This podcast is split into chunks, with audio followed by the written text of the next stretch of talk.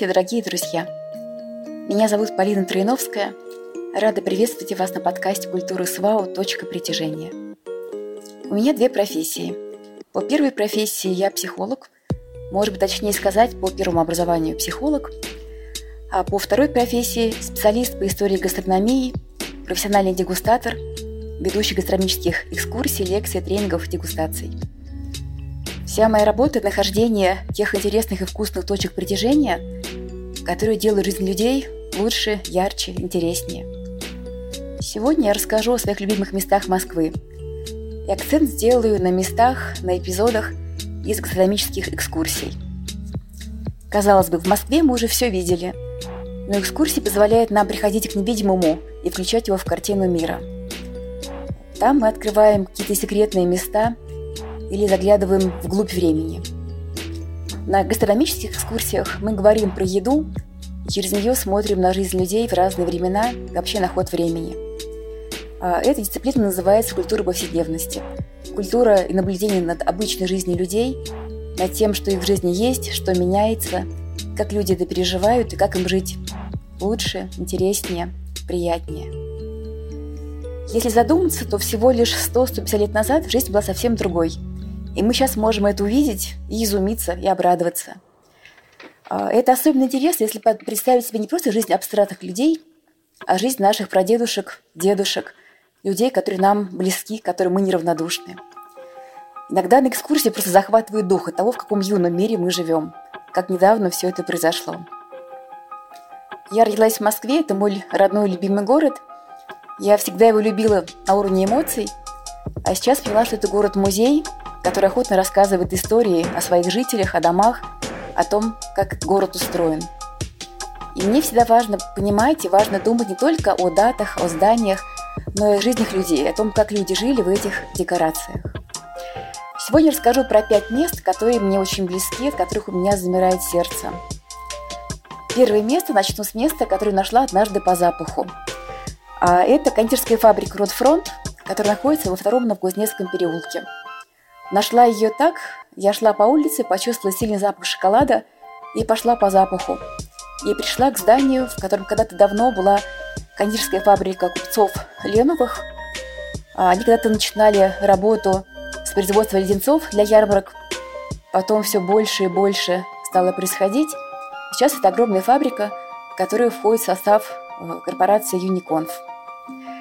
Как ни странно, мы знаем стихотворение про это здание – Помните, у Бродского есть такой фрагмент «И пахнет сладкую халвою». Это то же самое, та же самая история. Он гулял по Пятницкой поблизости, а, идя от своих друзей, и чувствовал вот эти волнительные запахи. Может быть, он назвал халву шоколадом, шоколад халвой. Может быть, там была правда запах именно халвы.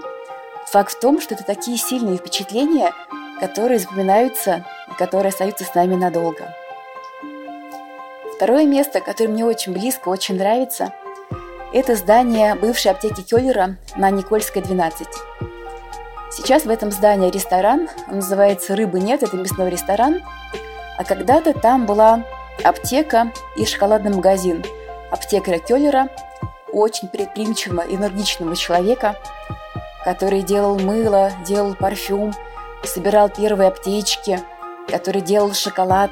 В здании был магазин шоколадный – таким настроением, как будто раз, вы где-то вдалеке, может быть, в Париже, красивые мозаики на стенах, вы путешествуете в какой-то другой мир.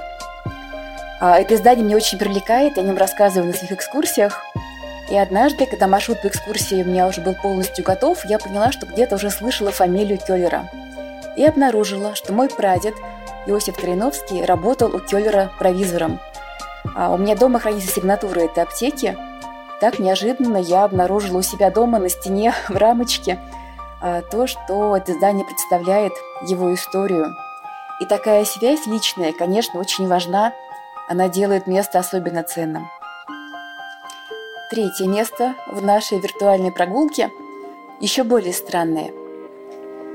Это безымянная, темная, но историческая подворотня, ведущая от выхода из метро Кузнецкий мост к Пушечной улице.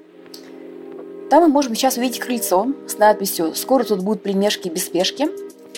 А если знать, что это за крыльцо, то мы видим, что в 96 году тут открылся первый офис компании «Кофе Бин». А это те люди, которые сделали подход к кофе вот таким, как мы его знаем сейчас. Они помогли Москве, например, перейти от кофе растворимого и в турках к кофе в стиле условно-итальянском. Это эспрессо, это капучино, какие-то сложные напитки на основе кофе, молока и так далее.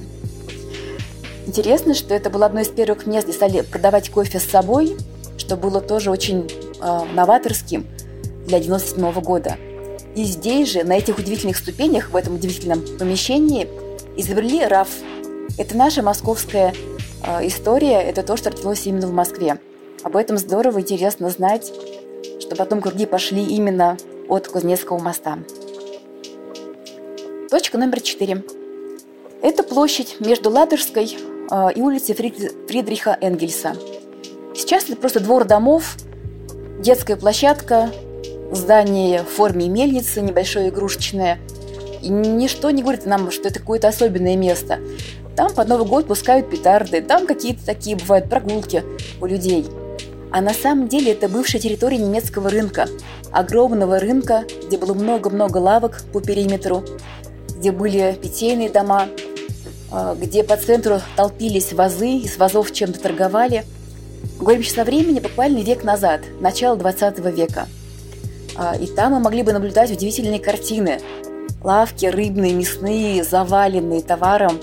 В рыбных лавках продавались всерьез какие-то крупные рыбы, типа осетра или стерляди. А мелочь была навалена просто горами в большие кадушки и продавалась за так. То есть просто как ну, за какую-то такую денежку она была в, в огромном изобилии.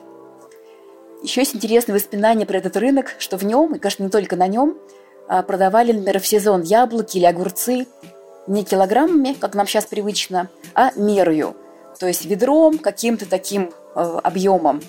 Если бы кто-то спросил 2 килограмма огурцов, и вы или не поняли бы, или бы очень сильно смеялись над тем, что очень вы удивительно меряете овощи, фрукты, какую-то такую дары природы. И давайте пятая точка притяжения будет странная, очень странная – это бывший Бубновский трактир на Ветошном переулке, прямо возле ГУМа. Это известный трактир и питейное отделение конца XIX века. Когда мы сейчас думаем о том, как он был устроен, нам даже немножко как бы странно и страшновато. А нижнее заведение, нижний этаж, народное отделение – это подвал, полутемный, плохо проветриваемый, где люди обильно пили, ели какую-то очень простую еду, куда не было входа полиции, не было входа женщинам – там могли пропивать все дотла. Но в то время, так недавно, это было тоже неким способом культурного досуга. И даже поводом для гордости, что у меня есть такой избыток денег, что могу пойти и выпить много-много рюмок водки. И все прям будут видеть, какой я пьяный, потому что это некое достижение. Как сейчас мы, может быть, хвастаемся посещенными городами или странами. И когда на все это смотришь, немножко вот замирает сердце от того, какой, оказывается, быстрый ход времени – и как хрупок, и как интересен мир, в котором мы живем. Если подвести итог, то чем притягивают эти точки? Что мы можем найти общего между ними? Они такие неяркие на первый взгляд, но мы видим нечто невидимое. Думая про эти места, мы видим, как жили раньше, и можем видеть, как мы живем сейчас. Видим ход времени и, конечно, радуемся этому.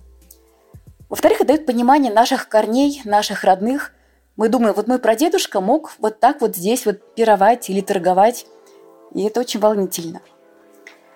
Исследовать Москву как прогулку, как экскурсию – это, конечно, способ еще прекрасное время провести, не только в ходьбе, да, но еще в каком-то анализе картины мира. И мне кажется, важна четвертая вещь, связанная с экономическими экскурсиями а, и вообще с экскурсиями в целом, а, это, конечно, способ найти своих единомышленников.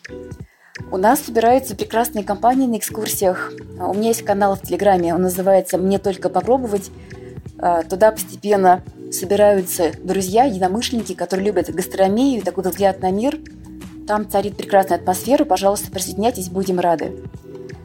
Огромное спасибо, что вы были с нами, что вы прослушали этот маленький подкаст. До встречи на новых интересных и вкусных точках притяжения. До свидания.